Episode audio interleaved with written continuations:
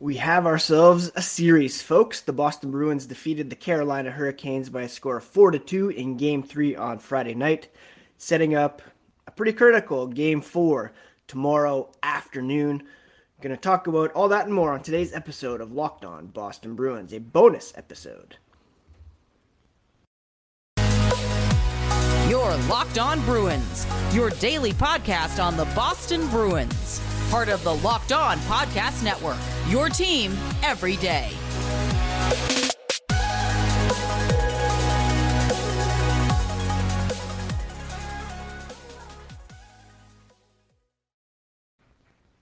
What's up, Bruins fans, and welcome to a special bonus Saturday episode of the Locked On Boston Bruins podcast. I'm your host, Ian McLaren.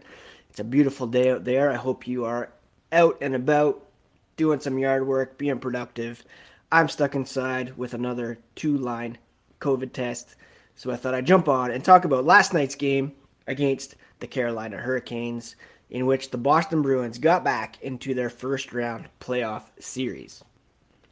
Quick thank you for making Locked On Bruins your first listen every day. Podcast is free and available on all your podcast apps as well as on YouTube, so please do hit that subscribe button. Each new episode will be automatically added to your feed for you to listen and enjoy.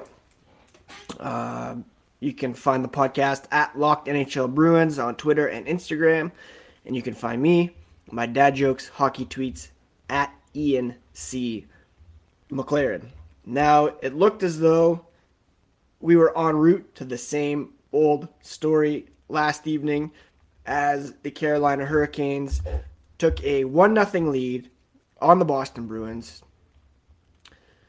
But it was pretty much all Boston from there as they scored four straight goals. We'll talk about the second goal for the Hurricanes here in a moment, but just a tremendous effort up and down the lineup, and it was kickstarted by a short-handed goal scored by Charlie Coyle off a beautiful feed from Jake DeBrusk on a two-on-one opportunity. Brad Marchand said when JD and CC made that play short-handed to get us back in the game, it changed our whole demeanor. Same for us fans, everybody watching, everybody in the building. Uh, the mood was jubilant to begin the game. A lot of hope that the Bruins could get back into it. You go down one nothing, and the air comes out of everything. Uh, Brad Marchand, he went on to say, "We've been playing catch up all series. It felt good to know that we can come back in those situations. We can respond the way we have in the past. It's one game. It's day to day." but obviously it feels good to get that one and on to the next. And it was a big night for Brad Marchand. He was one of four different goal scorers for the Bruins. He also added uh, two assists. His second, or sorry, his goal was the second on the night to give the Bruins a 2 1 lead, their first lead against the Hurricanes, not just in the series, but all season long. It was a huge lift for the Bruins. Uh, they have their first lead against the Hurricanes. All of a sudden, they get to play a little more comfortable in their game and kind of do what they're able to do on home ice. You know, some of these guys have been through a lot. You look back to 2011, Patrice Bergeron, Brad Marchand being in 0-2 holes, and they were relying on those veteran guys to um, remind everybody that there are highs, there are lows. You got to take it one day at a time and really fight through it. Uh, I mentioned the short-handed goal. The Bruins were also successful on the power play. They had two goals in five opportunities. They went a perfect five on five on the penalty kill. Yesterday, I talked about the importance of limiting Carolina's power play opportunities, trying to break through on the power play. Uh, their penalty killing is number one ranked in the NHL. And uh, it was great to see David Pastrnak scoring his first off the playoffs to make it 3 1 with about 5.07 to go in the second period. That ended up being the game winner. And then he and Taylor Hall played some amazing uh, passing right in front of Carolina goaltender uh, Kochetkov. Hall over to Pastrnak. We all assumed Pasta was going to shoot. He passed it back to Hall, and Hall put it in a relatively open net um, to make it 4 1 at that point. Speaking of the penalty kill or special teams, big bear of the night quite clearly was Derek Forbort. Uh, he was huge on the penalty kill.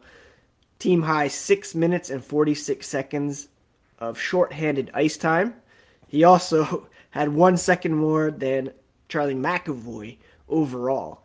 He blocked an incredible nine shots in that time. Jeremy Swayman said he loves Forbort. He's the man.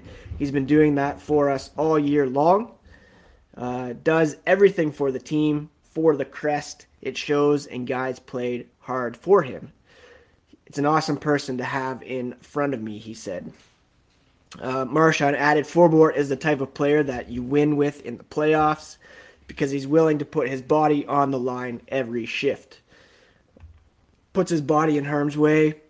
Uh, he blocked some huge opportunities from that team over there and uh, really showed his value to the Bruins last night. You know, he's not the best five on five, he's not the best at creating offensively, even moving the puck, but he's a stay at home guy. He's heavy on the body, or can be, anyways. And he showed his worth last night, certainly, with all these shot blocks. And it was a huge reason why the Bruins were able to keep the um, Carolina Hurricanes attack at bay last night. Before we move along, quick word about BetOnline, your number one source for all betting stats and sports info. You can find all the latest sports developments, league reviews, and news, including the NBA playoffs, Major League Baseball, Stanley Cup playoffs, and this weekend's Kentucky Derby.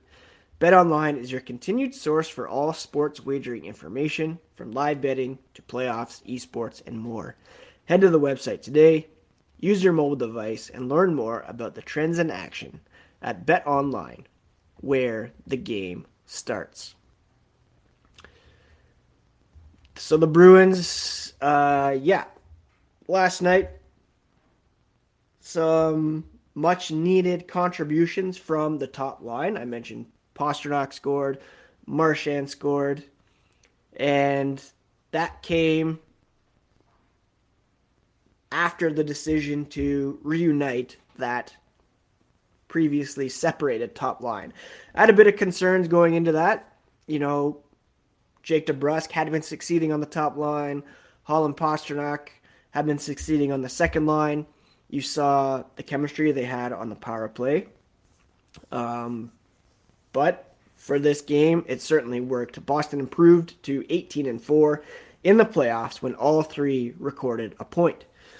Um, so I would expect that that line will remain together for game four tomorrow afternoon. In fact, I believe Jake DeBrusk was even skating on the third line this morning after he and Charlie Coyle displayed that great chemistry on that um, two on one shorthanded goal. Marchand's three points moved him past Rick Middleton while tying Phil Esposito for third place on Boston's all time postseason goals list. 46th of his career. if the Bruins have a chance to tie this series, it will be because Brad Marchand has found his game, we hope. Uh, he said it's the most he's felt engaged in a while.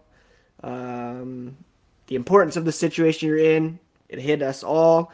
Guys seemed like they were prepared when they got to the rink. Uh, there's desperation the Hurricanes have been playing with since game one, and that's what the Bruins need to play with every day moving forward. good lesson for the Bruins to continue to learn, and they need to keep playing like that. If there was one play or area where there was a bit of a eek moment, it was the second goal scored by uh, the Carolina Hurricanes.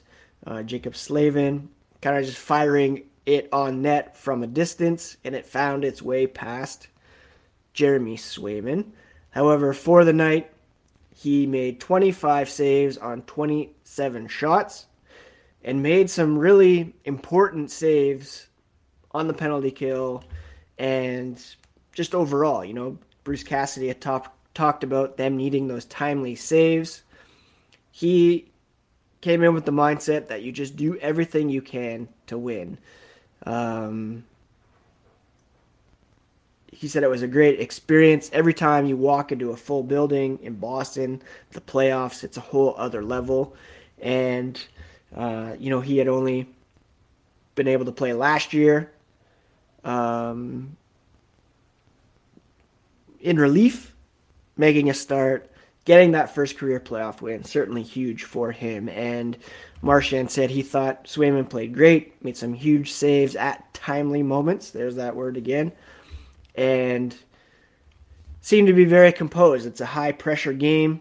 They knew the magnitude of it, and he was prepared and did what was expected of him. Um, Cassidy pointed to his calm demeanor doesn't think that will change. Swayman likely will be in for tomorrow's game against the Hurricanes, game four. Uh, he's going to get tested. Uh, Hurricanes are going to come out strong, obviously. And Swayman was ready for it. And hopefully he'll be ready and up to the test for tomorrow's game against the Hurricanes. Um, so yeah, the Bruins not quite out of the hole yet, but they did a good job of climbing back in the series, showing that they're not pushovers. Uh, five on five again, held the advantage in terms of. Uh, actually, they had a slight disadvantage. Forty nine point three percent shot attempts, five on five. Um, high danger chances, it was 50 50. So it was a pretty even game, all things considered. If you kick it up to all situations, um, yeah, the Hurricanes had a bit of an advantage in terms of shot attempts, uh, high danger chances, um, and expected goals.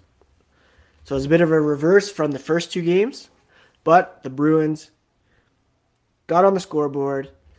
Uh, didn't allow Carolina's goals to pile up, and um, those timely saves on the part of Jeremy Swayman were, of course, uh, huge. So Big Bear of the night goes to Derek Forbort for his nine shot blocks on the penalty kill, a perfect penalty kill for the Boston Bruins. Uh, Brad Marchand, like I said, had a huge game. Needs to continue to play at that elite level for the Bruins to have a chance to tie the series.